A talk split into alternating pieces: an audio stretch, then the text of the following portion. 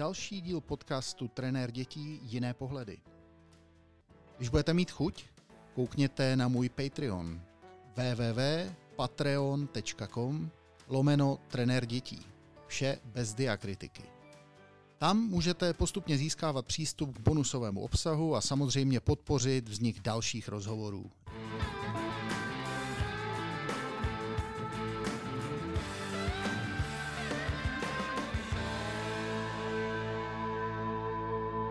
Dobré ráno, vážení přátelé a kamarádi. Vítám vás u nejnovějšího dílu podcastu Trenér dětí jiné pohledy.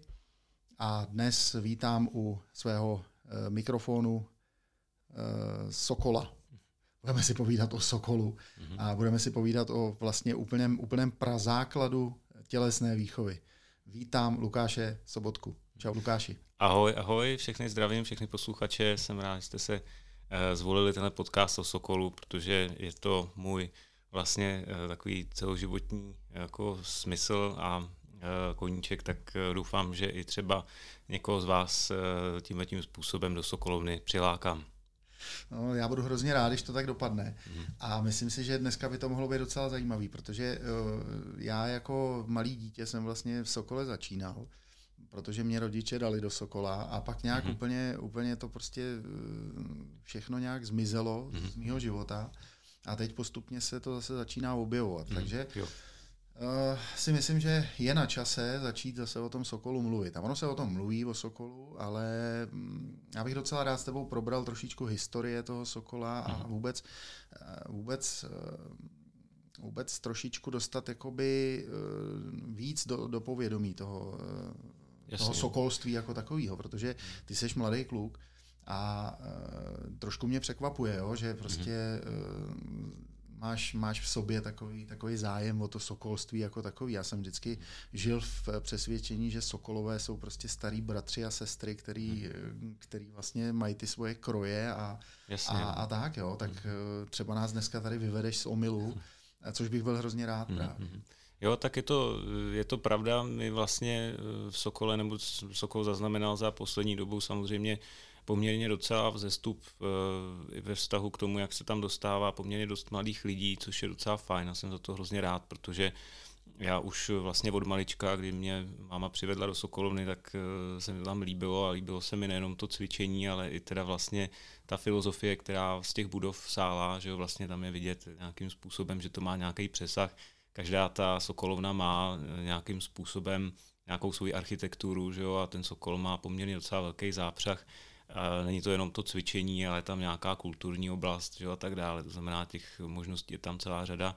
A mně se na tom líbilo vlastně nějakým způsobem ten vztah těch lidí, kteří tam chodili cvičit, protože eh, nebo vůbec v tom Sokole nějakým fungu, eh, způsobem fungovali, protože nebyla to určitě rivalita, byla tam tendence teda rozhodně Eh, si pomáhat nebo pracovat pro nějakou dobrou věc. Dřív ty sokolovny vznikaly eh, v návaznosti na nějakou myšlenku a vznikaly tak, že celá řada lidí se teda domluvila nějakým způsobem i na to našli společně finanční prostředky. Nebylo to eh, ani tak financováno třeba z obce nebo prostě z nějaké dotace od státu, ale velký podíl tam měli právě ty lidi, což dneska v současné době málo kdy vidíme, že by se opravdu nějaká skupina lidí domluvila, postavila nějakou tělocvičnu že jo, své pomocí i z, za pomocí vlastních finančních prostředků. Takže to v tom vidím jako velký plus. A to, že se to začíná zase dostávat do povědomí, mně přijde opravdu eh, hrozně fajn, protože dnešní společnost určitě potřebuje, stejně tak, jak jí dává scout nějakou takovouhle myšlenku, tak uh, skutečně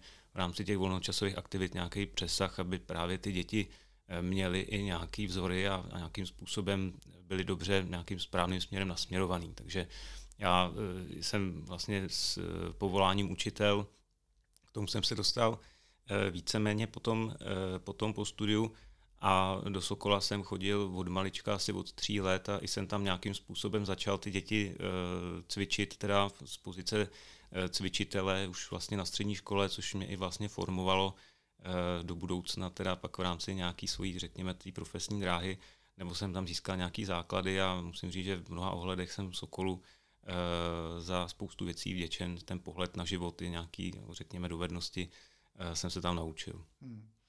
A ty si teda celoživotně věrný Sokolu. Hmm. To znamená, začínal si jako malý kluk a nikdy si neuhnul, vždycky si byl věrný Sokolu jako takovýmu a prostě si absolvoval sokolovské cvičení hmm. s rodičema nejdřív předpokládám, chodil si, chodil si na takové ty cvičení rodiče s dětma, nebo hmm. hmm. jo?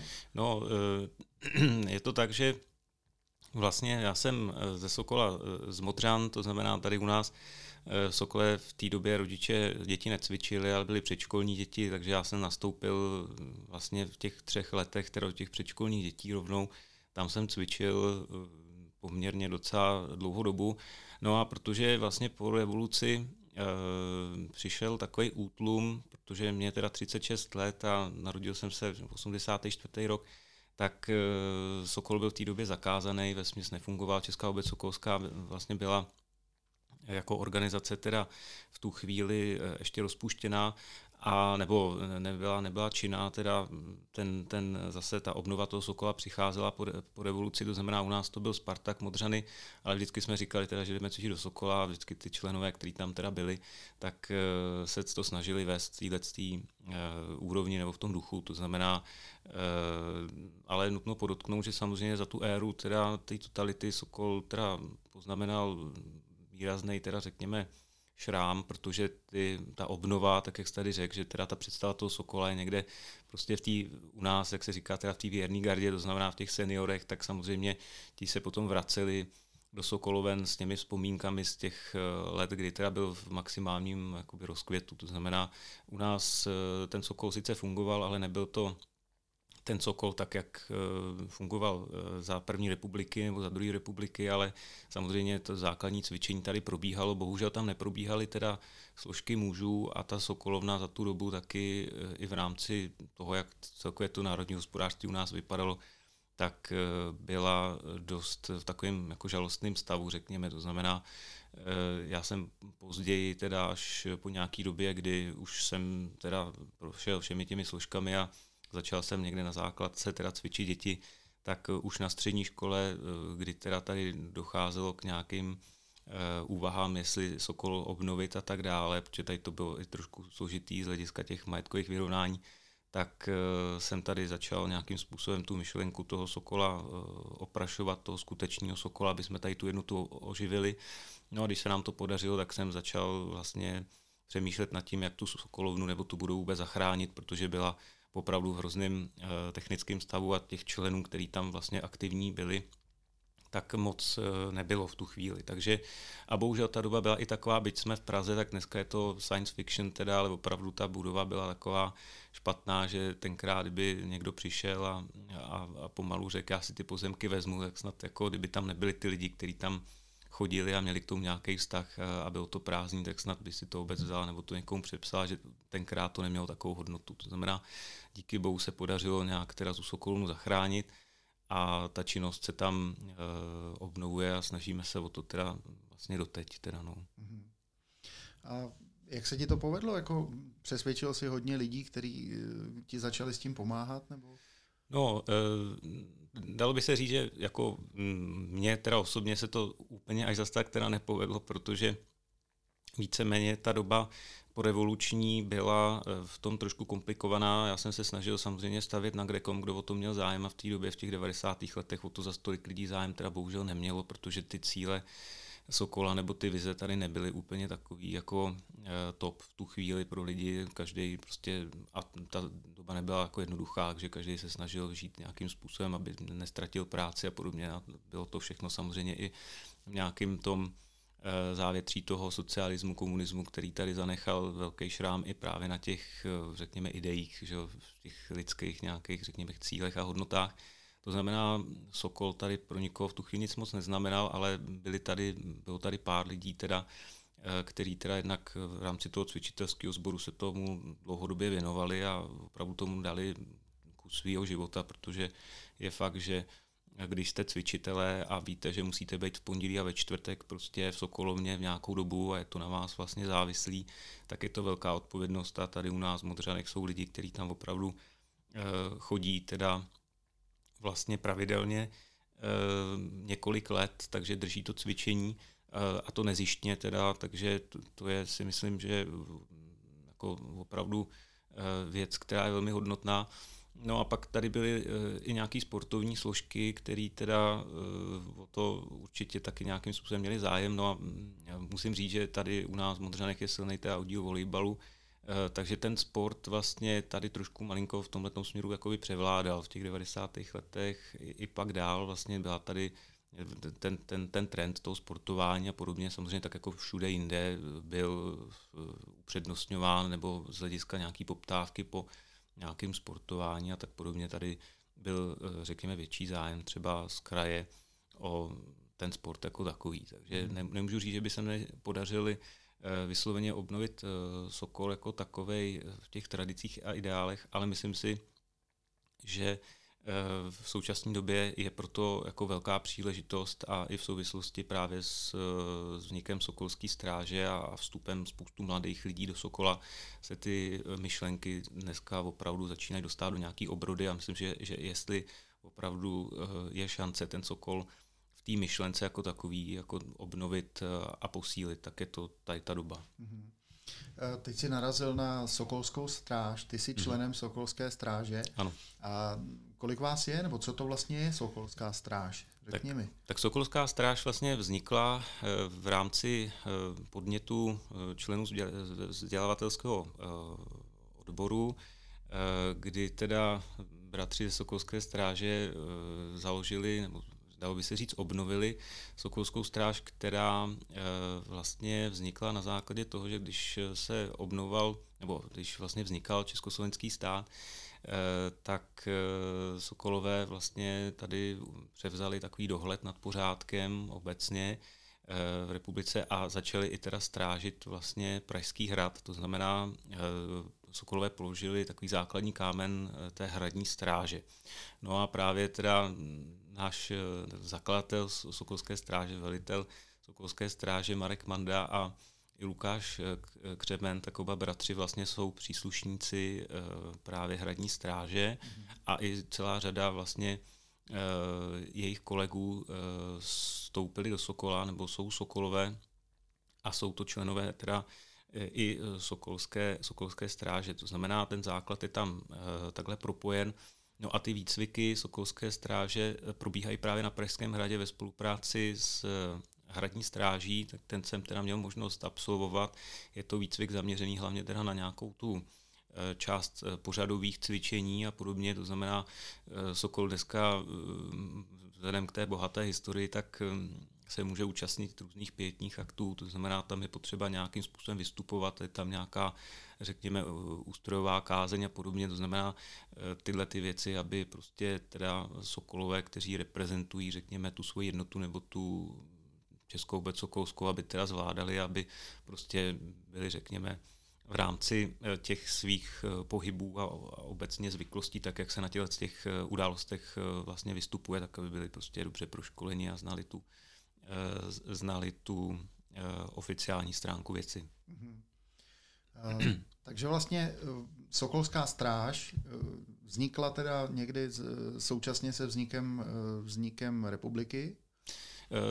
Tam vlastně, ano, dalo by se to tak říct, přesně tak, protože máme teda vlastně dobovou fotografii nebo fotografie, kdy teda Sokolové vysloveně teda stráží ten Pražský hrad mm-hmm.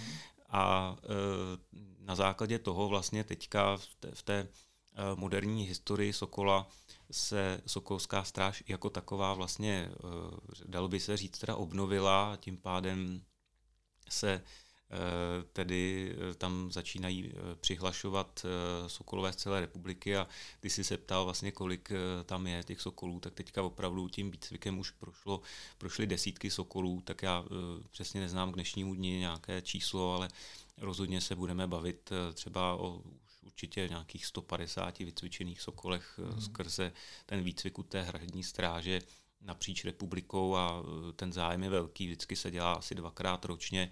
Teď samozřejmě v rámci situace s pandemí je to teda zkomplikované, ale mm, ten zájem je velký a vždycky je tam třeba, nevím, nějaká kapacita 20 20 bratrů, sester teda eh, z celé republiky, kteří mají možnost na ten kurz jako dorazit a co jsem já absolvoval, tak to bylo ještě obohaceno to, že jsme měli nějaký další program nějaké cvičení třeba v Tyršově. Eh, do mě byla přednáška v Sokole Pražském, pak ještě nějaké večerní cvičení a tak dále. To znamená, je to poměrně docela jako hezká akce, nejenom, že se člověk něco naučí, ale to je opravdu pěkný program s tím spojený. Mm-hmm.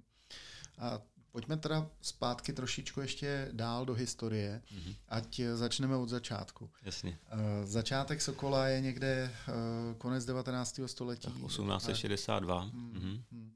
A to znamená, tam někde je začátek. A, a co já vím o Sokolu jako takovým, tak ta cel, celá ta historie Sokola je poměrně pohnutá, protože ano.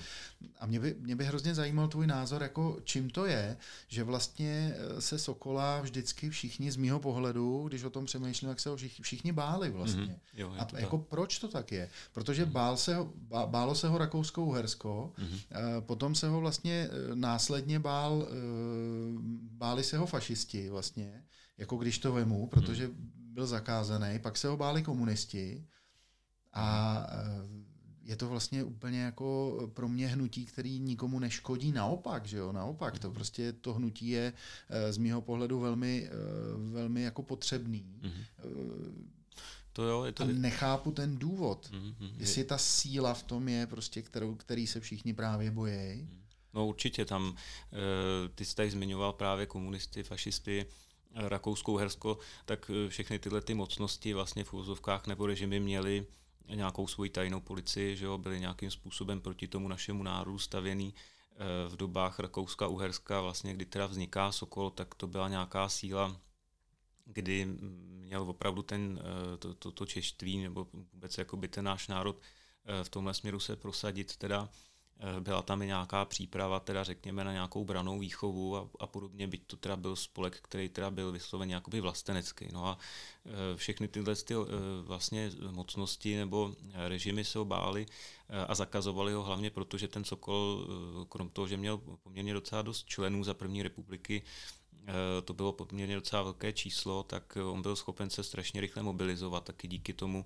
Uh, si tam myslím, bylo, promiň, tam bylo kolem milionu členů. Ano, ano, ve první, první republiky, republiky. Ano, to bylo kolem milionu členů. No a uh, vlastně i bych si dovolil říct, že ta mobilizace, která tady probíhala třeba v naší historii, tak byla rychlá taky díky tomu, že právě spoustu těch uh, lidí byli tedy příslušníky Sokola. Víme taky, že teda legie se teda formovali ze Sokola a podobně, to znamená, ti lidé byli ochotní samozřejmě i položit život za tu myšlenku toho vlastenectví, ale hlavně ten Sokol byl organizovaný, to znamená, Eh, v každé, eh, řekněme, vesnici, větším městě eh, byla Sokolovna, to znamená, nebyl problém ty lidi nějakým způsobem svolat, byly tam nějaké cesty komunikace, No a taky samozřejmě Sokol organizoval i odbojovou činnost, to znamená ve chvíli, kdy jsme byli jako stát v nějakém nebezpečí, tak Sokolové se eh, podíleli teda na všech eh, odbojových aktivitách, teda byli zapojeni. To znamená, ten režim to věděl a věděl, že teda samozřejmě Sokol má nějakou myšlenku, filozofii ve vztahu k tomu vlastenectví a e, jakmile komunisti nebo fašisti nebo nacisti věděli teda, e, že e, to může být pro ně potenciálně velký nebezpečí, protože ta síla tady byla a ta komunikační ty komunikační kanály taky, to znamená samozřejmě neměli, neměli vůbec z toho, aby to vlastně pracovalo proti ním, že co si budeme hmm, hmm, povídat v tomhle hmm. ohledu. Tam vlastně první, co co já vlastně vím, tu, tu novodobou historii, eh, řekněme, eh, za nacismu že jo, a za fašismu, tak vlastně první, co zakázal, eh, zakázali fašisti, byl Sokol. A vím, že tam došlo k tomu, že vlastně mm, že Sokolové byli zatýkáni a potom hmm. následně jich několik stovek bylo přemístěno do Březinky, že jo, do Osvětimi. Hmm a uh, atentát na Heidricha vlastně ano. účast Sokola, Sokolů jako takových, mm-hmm. uh, bylo ano. přímá účast na atentátu vlastně umožnila mm-hmm. uh, ten atentát samotný. Mm-hmm. A uh, dočet jsem se, že to vlastně byla uh, jako přímá, uh, přímá akce Sokolů, mm-hmm. a že se toho účastnili uh, právě uh, právě proto, aby se pomstili vlastně jo, za to, že, že ty bratři byli vlastně odsunutí. No, e, Což mi přijde jako jako vlastně úžasná, úžasná věc a nevím, jestli se o tom úplně, úplně hodně ví, mm, jo? Mm. protože pořád se mluví o parašutistech v souvislosti eh, s atentátem na Heidricha, ale o, o tom, že tam vlastně byla velká odbojová skupina Sokolů, mm. o tom asi moc lidí neví.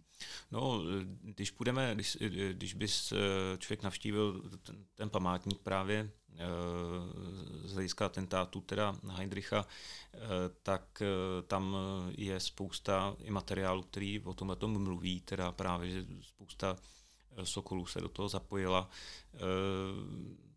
Jak jsi zmínil, jak jsi zmínil právě, co se týká té persekuce Sokola, tak opravdu 8. října teda v rámci, v rámci teda zatýkání těch hlavních předních činitelů Sokola opravdu došlo k tomu, že spousta, spousta z nich, no to celé vedení toho Sokola vlastně bylo zatčeno a ty jejich osudy teda byly potom, eh, bych řekl, velice pohnuté, teda mm převážně to teda nepřežili.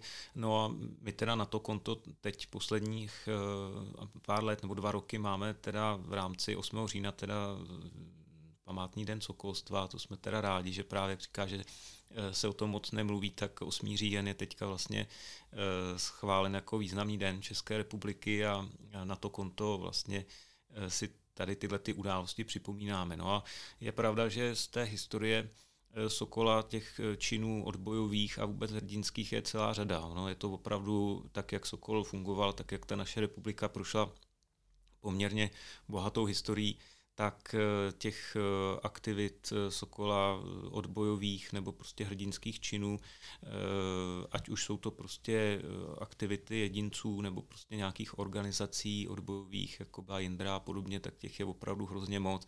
Legie, jak jsem tady zmiňoval, se formovaly ze Sokola je to všechno to vychází z té ideologie nebo z té myšlenky toho sokolství, nějaké eh, prostě té obrany demokracie, svobody, to, co by prostě mělo těm lidem eh, ještě trošku vnuknout něco víc než jako klasická činnost. Eh, ta činnost opravdu, nebo ta historie Sokola je strašně bohatá. Já trošku malinko s tím za poslední dobu nad tím dost přemýšlím, protože si říkám, že Eh, Sokol se hodně za poslední dobu obracel do té historie.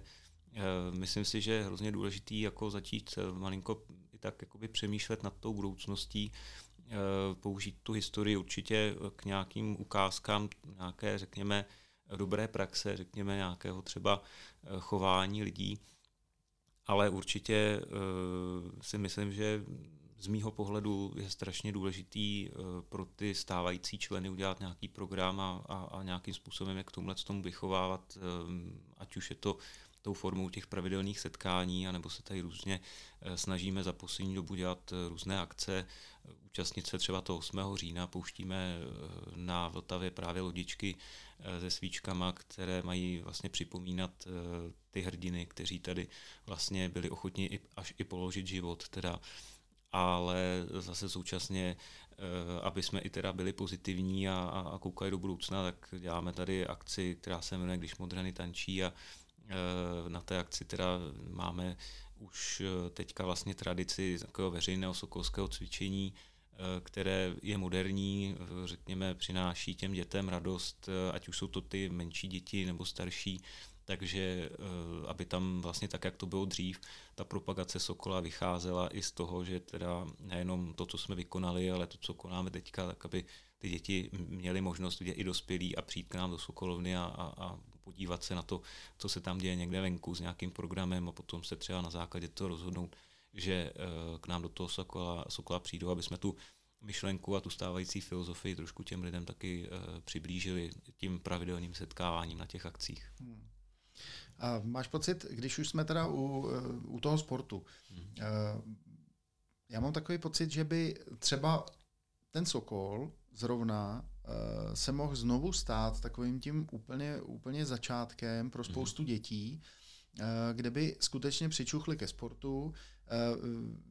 Vy byste je mohli jako k tomu přitáhnout, protože hmm z mého pohledu ten Sokol může nabídnout spoustu možností jako uh, různých typů sportů. Že jo? Mm-hmm. Když to budou dělat, eh, když to budou dělat jednotlivý jako kluby sportovní, tak vždycky tam bude ten ať vědomý nebo nevědomý tlak mm-hmm. na, na, na tu danou sportovní disciplínu. Mm, to, Když to u toho Sokola to tak není. Mm-hmm. A já si myslím, že vy máte strašnou, strašnou výhodu, nebo mohli byste mít, že vlastně těm dětem dáte tu, tu všeobecnost, všestranost mm-hmm. a myslíš si, že by to mohlo, mohlo potom na to navazovat, že z toho Sokola by ty děti mohly si vybírat a mohly by přecházet na ty ostatní sporty? Mm-hmm. Propojit to skutečně s Českým olympijským výborem? Funguje to nebo nefunguje? No, Je tam nějaká spolupráce? Já si myslím, že, já si myslím, že uh, takhle ten, ten základ uh, Sokol určitě dává. Na ta všestrannost je, jako si myslím, po všech stránkách úplně jakoby nejlepší základ pro jakoukoliv vlastně jakoby aktivitu pohybovou, protože uh, ty děti, pokud mají třeba nějakou horší psychomotoriku a podobně, tak tím, že se tam prostě nějakým způsobem ty pohyby trénují a, a osvojují a podobně, tak tam získávají fakt jakoby pěkný základ pro eh, jakoukoliv eh, jakoby vlastně aktivitu i vlastně tu psychomotorickou, no ale rozhodně, rozhodně pokud, a je těch příkladů jako celá řada, že spoustu těch dětí se potom nějakým způsobem vyprofiluje. To je hmm. pravda, že ať už je to potom cesta, a to je otázkou samozřejmě i toho, kde ty děti bydlí a jakou mají dostupnost a podobně, jakou mají třeba představu rodiče, jestli zůstanou třeba v rámci nějaké sportovní aktivity u nás v Sokole, my třeba v Modřanech můžeme nabídnout ten volejbal, který tam poměrně docela jako eh, dobře rozjetý, ale eh, máme v Sokole celou řadu možností, jak teda samozřejmě i ten sport nabídnout. S tím, že hm, primárně moje taková vize je, aby ty děti pokračovaly dál, že? protože ten Sokol teďka fungoval do této doby asi tak, že spousta těch lidí tam dala děti rodiče s dětma předškolní děti, nějaký ještě třeba řekněme starší žáci eh, a tam potom ty dorostenci, tam je trošku problém v tom, že eh, krom toho, že to je takový problematický věk, tak eh, pokud teda se nechytí nějakého sportu, tak tam s nástupem nějaký střední školy spousta těch dětí ten koníček prostě opouští, což je škoda. A e, tak, jak mi tady říkali třeba nějací třeba cvičitelé, že ty dorostence hodně přilákají nějaké různé akce, setkávání, prostě víkendové akce podobně, což si myslím, že je rozhodně jakoby cesta, protože e, jako moje teda rozhodně vize v tom je se dostat do nějakého takového programu a dostat se až pak někam, kde nám ty dorostenci budou vlastně se vychovávat až do těch dospělých složek a budou v tom sokole pokračovat dál. A je z mýho pohledu asi jedno, jestli tam v tu chvíli bude trénovat eh, florbal nebo prostě pojede nějakou všestranost nebo něco podobného, ale důležitý je, že to prostě bude mít pořád ještě nějaký jakoby přesah, eh, že těm dětem eh, pořád jako, nebo těm lidem, kteří tam budou chodit, to bude prostě říkat něco o tom, že ten Sokol tady něco udělal a něco udělat ještě pro tu společnost může. Hmm. A to je právě to, co by mě zajímalo, jestli, jestli jako je v dnešní době která je strašně rychlá, že jo, přetechnizovaná. Prostě, jestli je vůbec možný uh, tu myšlenku Sokola předávat 15-letým dětem, 16-letým dětem. Uh, mně to přijde jako strašně těžký úkol mm, mm. vlastně. Jo, kdybych já si měl dneska sednout se 16-letým klukem a vyprávět mu o Sokolu, tak já mám osobní pocit, že na mě bude koukat jak na vola. No, tak ono je, je pravda, že ono jako vzhledem k tomu, jak jsem tady zmínil, jsem učitel na střední škole, jak ono cokoliv vlastně jako předávat tady tyhle tý věkové kategorii mm. je dost problematický. Jako jo. Mm. To, jak si říkali, na tebe koukali jako na vola, to se mě stává v práci kolikrát dost často a to se poměrně docela snažím. Teda, jo. Takže hmm. jako e, jsou to, jsou to prostě e, životní události nebo prostě řekněme situace, ve kterých ty děti jsou a z jakých rodin přicházejí a co je zajímá. Jako, jo, to je vždycky hrozně těžké. Já se teďka tou myšlenkou samozřejmě zabývám velkou jakoby, eh, kliku v tom, že vlastně moje žena eh, má dlouholetou praxi eh, v rámci vedení oddílu a dělá spoustu akcí s těma dětma, v tom hrozně nápaditá a v tomhle tom směru mi jako hodně pomáhá. Takže jako hlavně díky ní teda bych řekl, přichází hodně impulzů, jak vlastně spoustu těch dětí motivovat a přilákat k těm aktivitám. Ale je teda pravda, že eh, si myslím, že je potřeba udělat nějaký základ už třeba v, v nějakým nižším věku, aby nám ten, eh, řekněme, dorostenec vlastně vydržel a fungoval s náma, protože opravdu, jako kdybych chtěl přilákat někoho, řekněme, v 16 letech, 17 letech, do Sokolovny ryze na nějaký sokolství, tak to asi by neklaplo. Ale zase na druhou stranu zaznamenávám, že spousta teďka vysokoškoláků v nějakém věku od nějakých 20, 25 let Eh, a víc samozřejmě eh, se do toho Sokola vlastně dostává eh, a, vstupují tam, že se tam navzájem teda přihlašují jako kamarádi, přátelé a, a takhle vlastně tady ta věková kategorie o Sokol, myslím, dneska má jako zájem. Už taky z toho důvodu, že ta generace, byť teda to byli ty seniori starší, teda, kteří, řekněme, byť v úvozovkách jenom udrželi to cvičení, ale vlastně vychovali někoho, kdo dneska eh, v té dnešní době ten Sokol dokáže nějakým způsobem pojmout a uh, už teda vlastně tady máme nějaké odchovance, nějakou další nastupující generaci, která může uh, proto zase něco udělat. Hmm. Je, je dneska velký zájem třeba rodičů uh, a dětí mm-hmm. o to cvičení? Jak to, jak to je dneska? Velký, velký. Jako zájem ze strany rodičů dětí máme obrovský. My jsme na to konto začali teda i od, nebo jsme otevřeli rodiče s dětma a co se týká předškoláků e, a rodičů s dětma, tak máme opravdu obrovský přetlak. E, to si myslím, že zaznamenat, nebo může zaznamenat jakákoliv jednota, teda, protože je fakt, že my do té hodiny můžeme jednak teda dát víc dětí, což je výhoda. A velká výhoda je, že tak, jak to bývá prakticky ve všech jednotách, tak eh, ty trenéři, respektive ty cvičitelé, teda tam jsou zadarmo, to znamená, eh, jednak ta cena je nízká, ale to si nemyslím, že by to jako přilákalo zrovna teda kvůli nízké ceně, ale hlavně kvůli tomu, že těch lidí je tam hodně.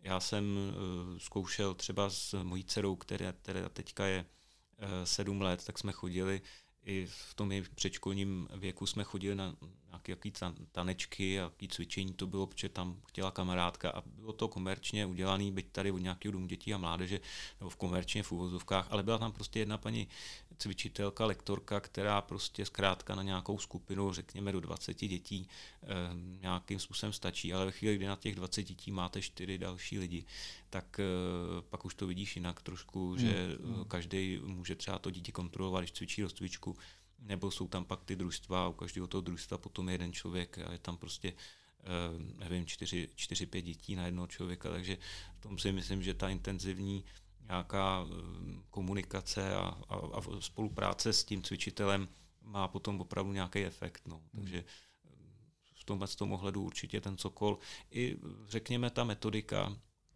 která je z hlediska i toho, jak si Sokol snaží eh, tu kvalitu udržet.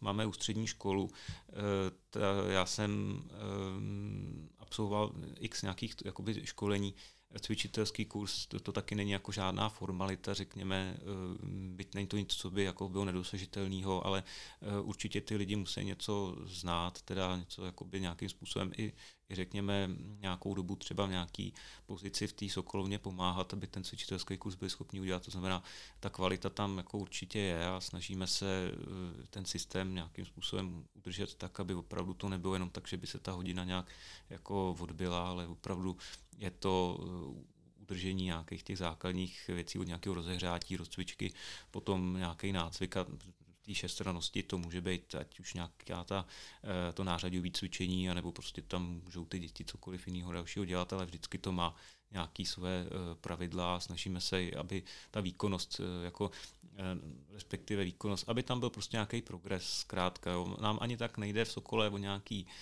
výsledky, aby jsme se dostali v té všestrannosti na nějaký jako umístění, byť jsou závody všestrannosti a podobně, ale tomu cvičiteli, pokud, a to je vždycky taky o každém tom cvičiteli, že jo, tak eh, vždycky jde o to, aby eh, tam prostě zaznamenal nějaký zlepšení a pak je to dobrý základ případně pro ty další složky, když postoupí dál, že takže pak se s ním pracuje zase líp.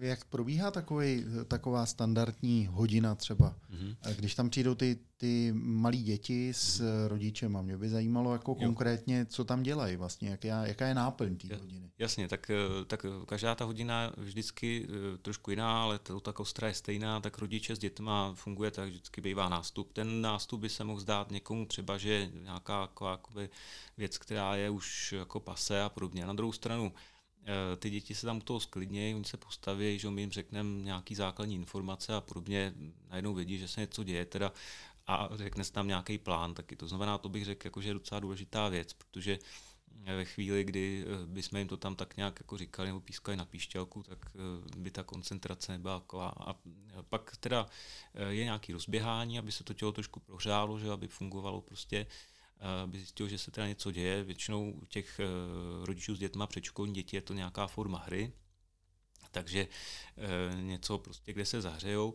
No a pak přichází nějaká rozcvička, ta bývá 15-10 minut, teda nějaký prostě protahování, i posilovací cviky tam bývají, aby prostě ty děti e, zase se pak nezranily. No a potom u těch rodičů s dětmi je to rozdělený, tam máme v tělocvičně rozestavený nářadí, máme tam celou řadu prostě prvků, který postavíme za pomocí rodičů, děti jdou vždycky na žíněnky, tam máme takové místo, kde tam můžou chvilku si hrát s něčím, No, my to během pěti, deseti minut maximálně ani nepostavíme.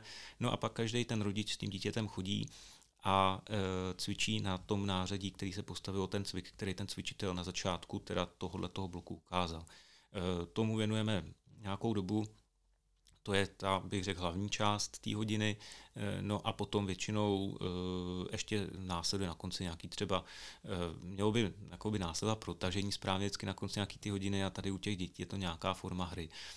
U těch předškoláků už je to potom Samozřejmě tam už rodiče nejsou, to znamená, se rozdělí do družstev, ten začátek je stejný a vždycky tam přijde k ním jeden ten cvičitel a ten už se jim věnuje, takže my zapisujeme i eh, to, co se cvičilo tu předešlou hodinu, tak aby prostě to tělo nedostávalo zabrat, řekněme, na furt stejnou třeba, řekněme, partii, to znamená přeskok, pokud měli, já nevím, eh, v pondělí, tak už určitě nebudou mít ve čtvrtek mm. a se budou něco jiného, mm.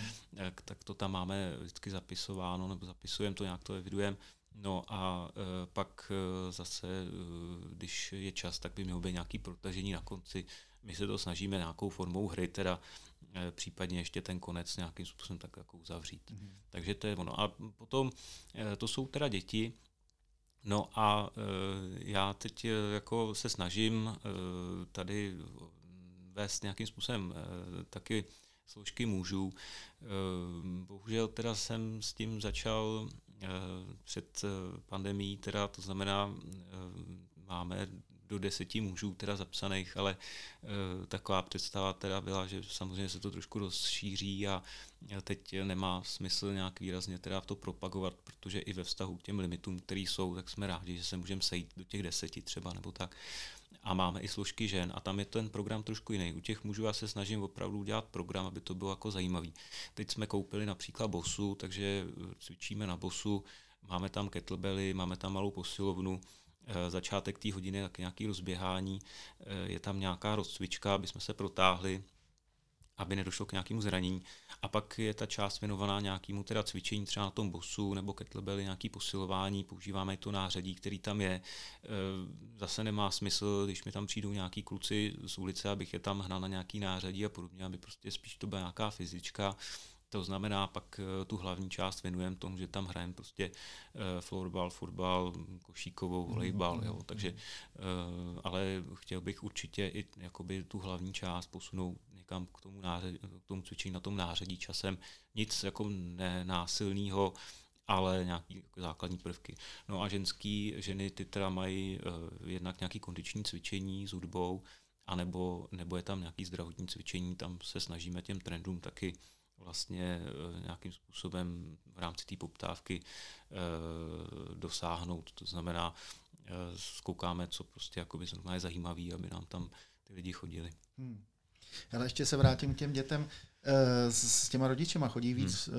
tátové nebo mámy? No, tak chodí mámy, to je pravda, jako, ale no. táta se tam taky sem tam nějaký objeví a dokonce uh, i jsme měli chvilinku takovou, jakoby, uh, takovou uh, to byla taková část, teda, kdy uh, některý ty tatínkové, aby maminky pustili, tak si vzali to dítě sebou i na to cvičení mužů. Jo. To znamená, pak jsme tam měli v podloubí takový kroužek malých dětí, který si tam různě kreslili. Jo. Tak, ale to je docela dobrý, protože zase uh, ve chvíli, kdy teda nějaký tatínek z rodičů s dětma si řekne, že teda bude chodit s náma cvičit, a je fakt, že teda, co si budeme povídat, každý, kdo má malý dítě, jak ví, že to je žádná legrace, skloubit se zaměstnáním a podobně, takže i touhletou cestou jsem si říkal, že by to bylo fajn, že tam prostě ten prostor je a že ty děti tam můžou si hrát třeba v tom podloubí a tam můžeme chvilku jako fungovat, takže, ale jakoby primárně rodiče s dětma chodí nejvíc teda jako ženský, a, ale hmm. ty tatínkové taky, jako jo, hmm. to zase není to úplně ojedinělý.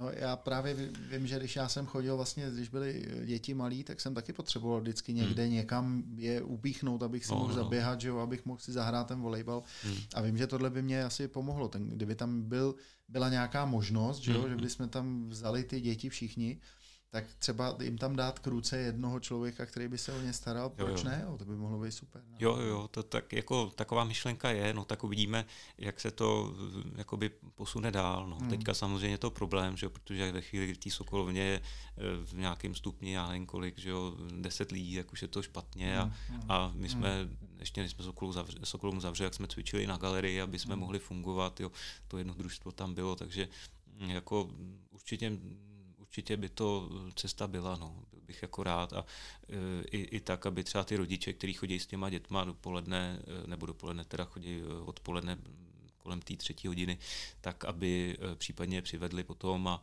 nějakým způsobem tam pak cvičili s náma, ty tam mohli spolu být a, jak si říkal, třeba tam pak někoho vyčlenit.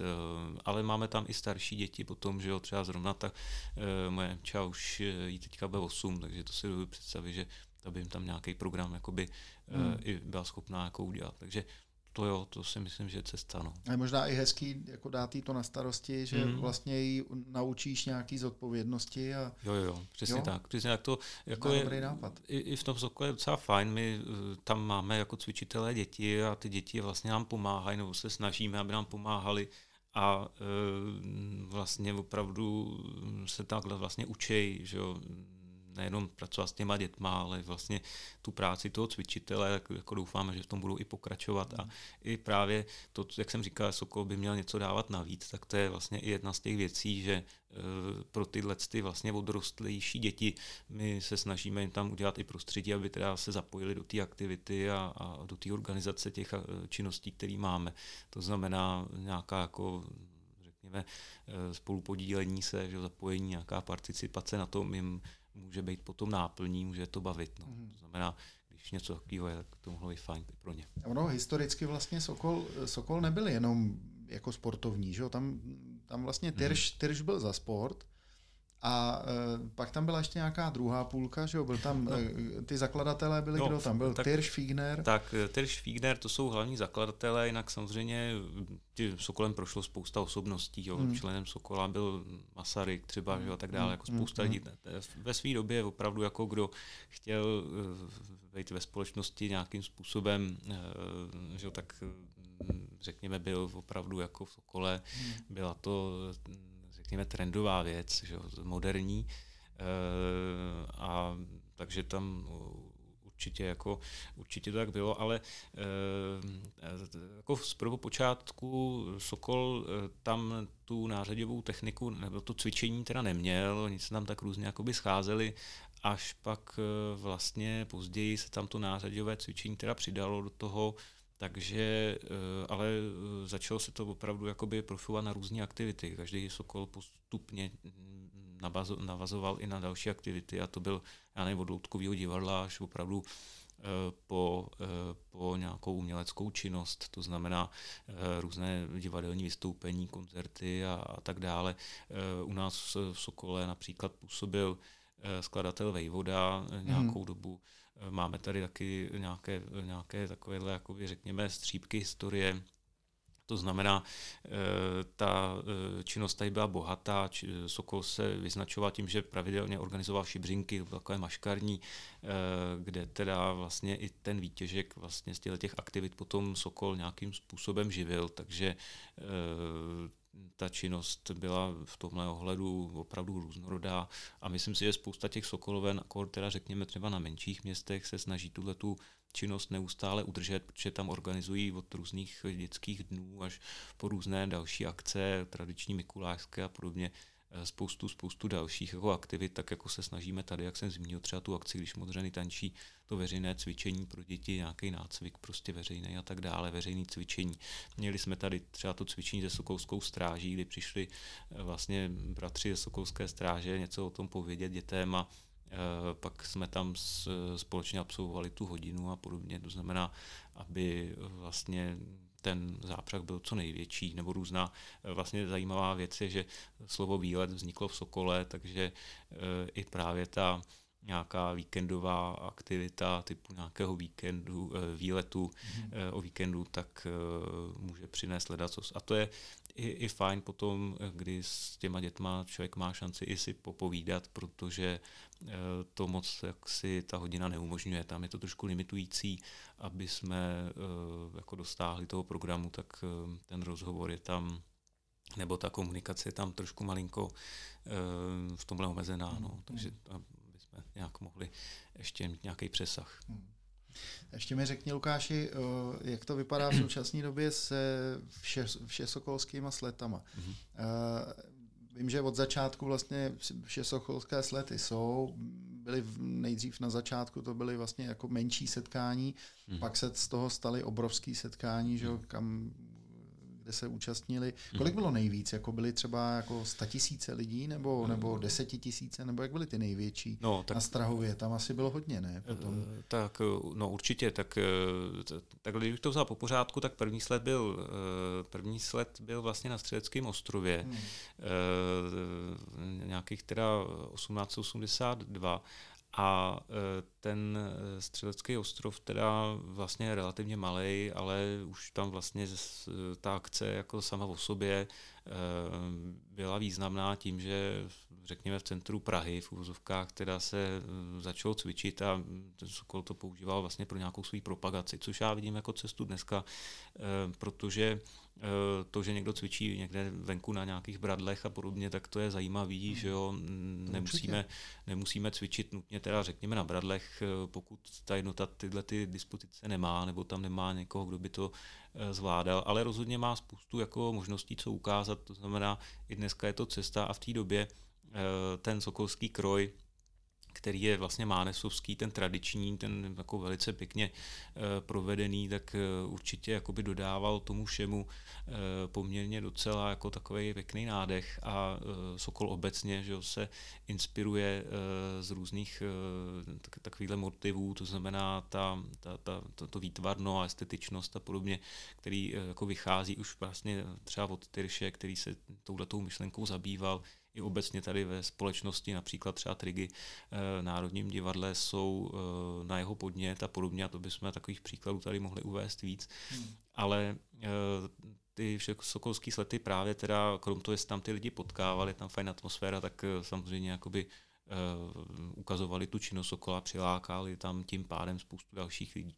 No a pak postupně dál, teda ty sokoly, eh, sokolské slety eh, samozřejmě narůstaly, těch lidí tam bylo hrozně, hrozně moc, další ty slety byly na, na letné, no a potom vlastně byl postaven Strahovský stadion, já se teda tady ne, teďka neodvážím do nějakých čísel a třeba hm, pamatuju si, že třeba kapacitu Eh, stadion Evžena Rošického na eh, Strahově má 18 tisíc. A teďka, když si vezmeme ten největší stadion, který tam byl vybudován, kde několik teda fotbalových hřišť, že, tak tam opravdu jako to jsou, to je obrovská kapacita, která byla teda uh, vlastně zaplněná. No. To, znamená, to znamená, za té první republiky uh, vlastně Stravský stadion vlastně plný hmm. Sokolů a e, cvičil tam spoustu, spoustu cvičenců, to znamená, jako to byla pro ně jako opravdu v tu chvíli ten vrchol té činnosti a všichni se tam chtěli jako dostat na to, na to cvičení. No a postupně vlastně e, tak, jak šel čas, tak ještě předtím, než teda zase Sokol zakázali e, komunisti, tak tam bych tady třeba zmínil nebo respektive ono těch eh, mezníků v těch sokolských letech je víc. Já třeba mě hodně utkvívá, nebo asi každému chlapovi eh, ze Sokola je, bude vnímat v rámci, v rámci eh, sokolských sletů určitě přísahu republice, kdy teda vlastně pecháčku přísahu republice cvičilo opravdu nespočetné množství mužů a ti vlastně přísahali tu věrnost republice předtím, kdy se tady vlastně Německo nějakým způsobem začalo rozpínat, že jo, přišel teda zase nějaký útlum Sokola, no a e, potom teda vlastně, když byl teda sled před nástupem totality, tak tam zase e, byl, byly ty momenty, ty pamětníci jmenovali, krom toho, že bylo teda zatýkání z těch sletových průvodů a, a ze sletů vůbec teda přímo se ztráceli lidi, tak ten sletový průvod šel vlastně pod tou tribunou,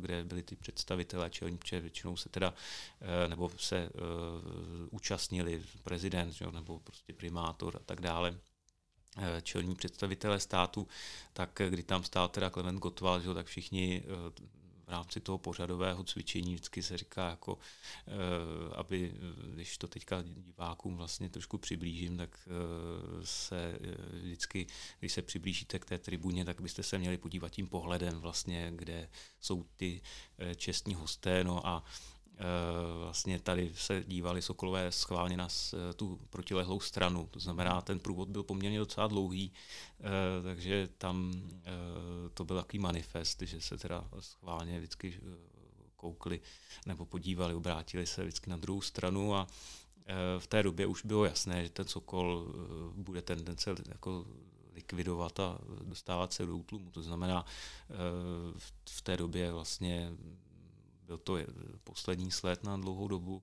No a e, slety se konaly v zahraničí e, po té době teda, kdy tady byla totalita a e, tam víceméně se ta tradice držela, to jsme tady nezmínili vlastně, že Sokol má spoustu zahraničních jednot a zahraničních členů Sokola, to znamená tak, jak lidé vlastně z Čech odcházeli, třeba emigrovali a podobně, ale i předtím vlastně i ta myšlenka sokolská jako taková oslovila spoustu lidí i v zahraničí, to znamená máme Světový svaz sokolstva, No a e, jinak e, potom vlastně nastoupily Spartakiády, které e, tady byly z toho titulu, že nebylo možné tu činnost jen tak utlumit, a je pravda, že dělali teda ve směs Sokolové ty Spartakiády, byť to bylo teda z nějakých ksi hesel, totality a podobně, ale zase na druhou stranu na to jsou docela takový kontroverzní uh, teorie nebo debaty. Na druhou stranu já jsem zase rád, že se ta činnost udržela, protože já bych v tu chvíli teď tady neměl na co navazovat, pokud by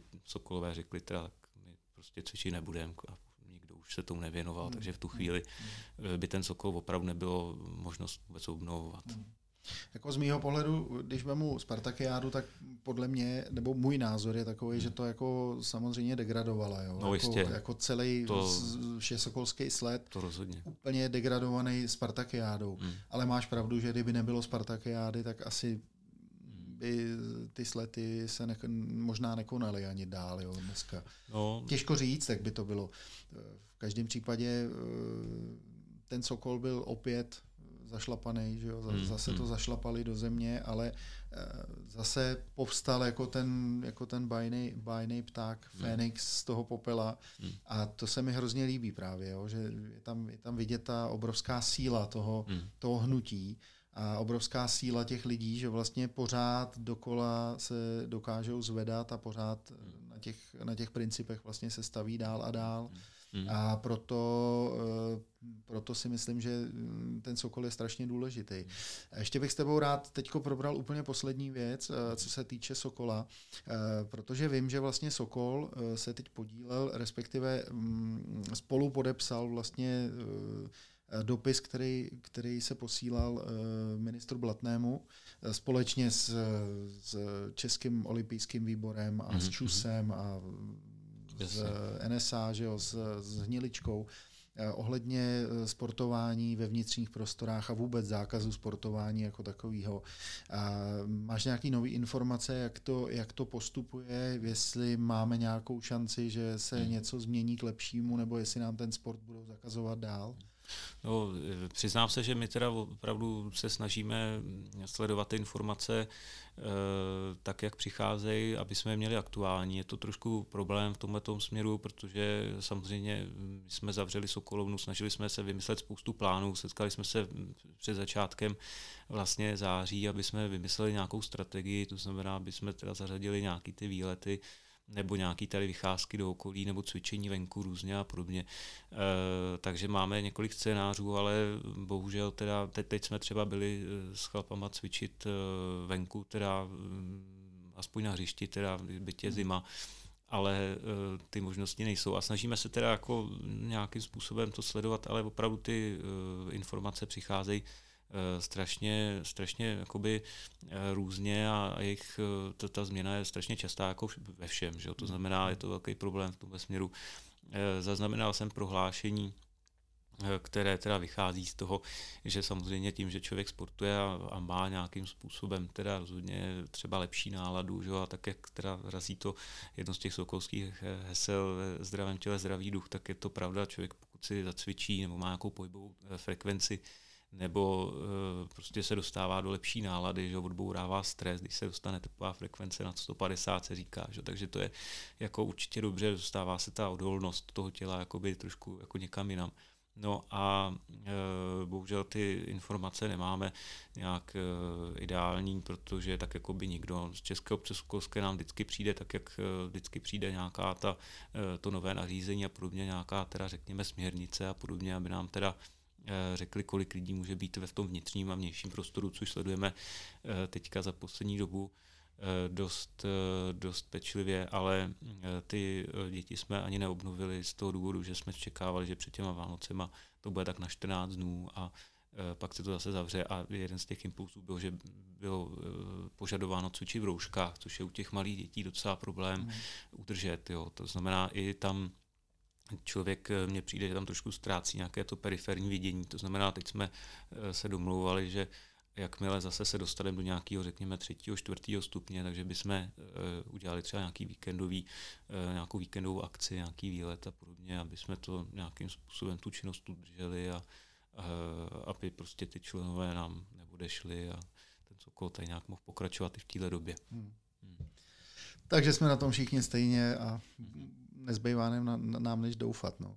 To určitě, no, určitě. Není to jako jednoduchá doba pro nás. My Eh, jak jsem říkal, no, já jsem měl takovou představu, že eh, třeba to cvičení mužů, který jsem tady začal, takže nějakým stylem uh, rozjedeme i ve vztahu k tomu programu a tak, vzhledem k tomu, že zaznamenávám teda zájem o Sokol právě mezi těmi mladými lidmi.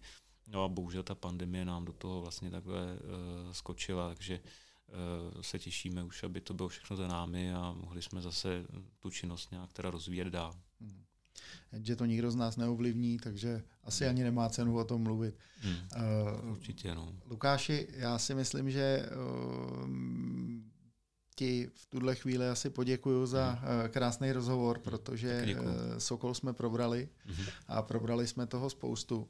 Je ještě něco, co by si chtěl dodat k tomu, co jsme třeba tady nezmínili, mm. co, by, co by ještě stálo za to říct? Jasně, tak já určitě využiju tady tu příležitost a všechny posluchače určitě pozvu k nám eh, do Sokolovny nebo k nám do Sokoloven, záleží na tom, kde eh, zrovna nás posloucháte, v jakém regionu, protože každá ta Sokolovna má nějakou svou tradici a program, který zrovna nabízí.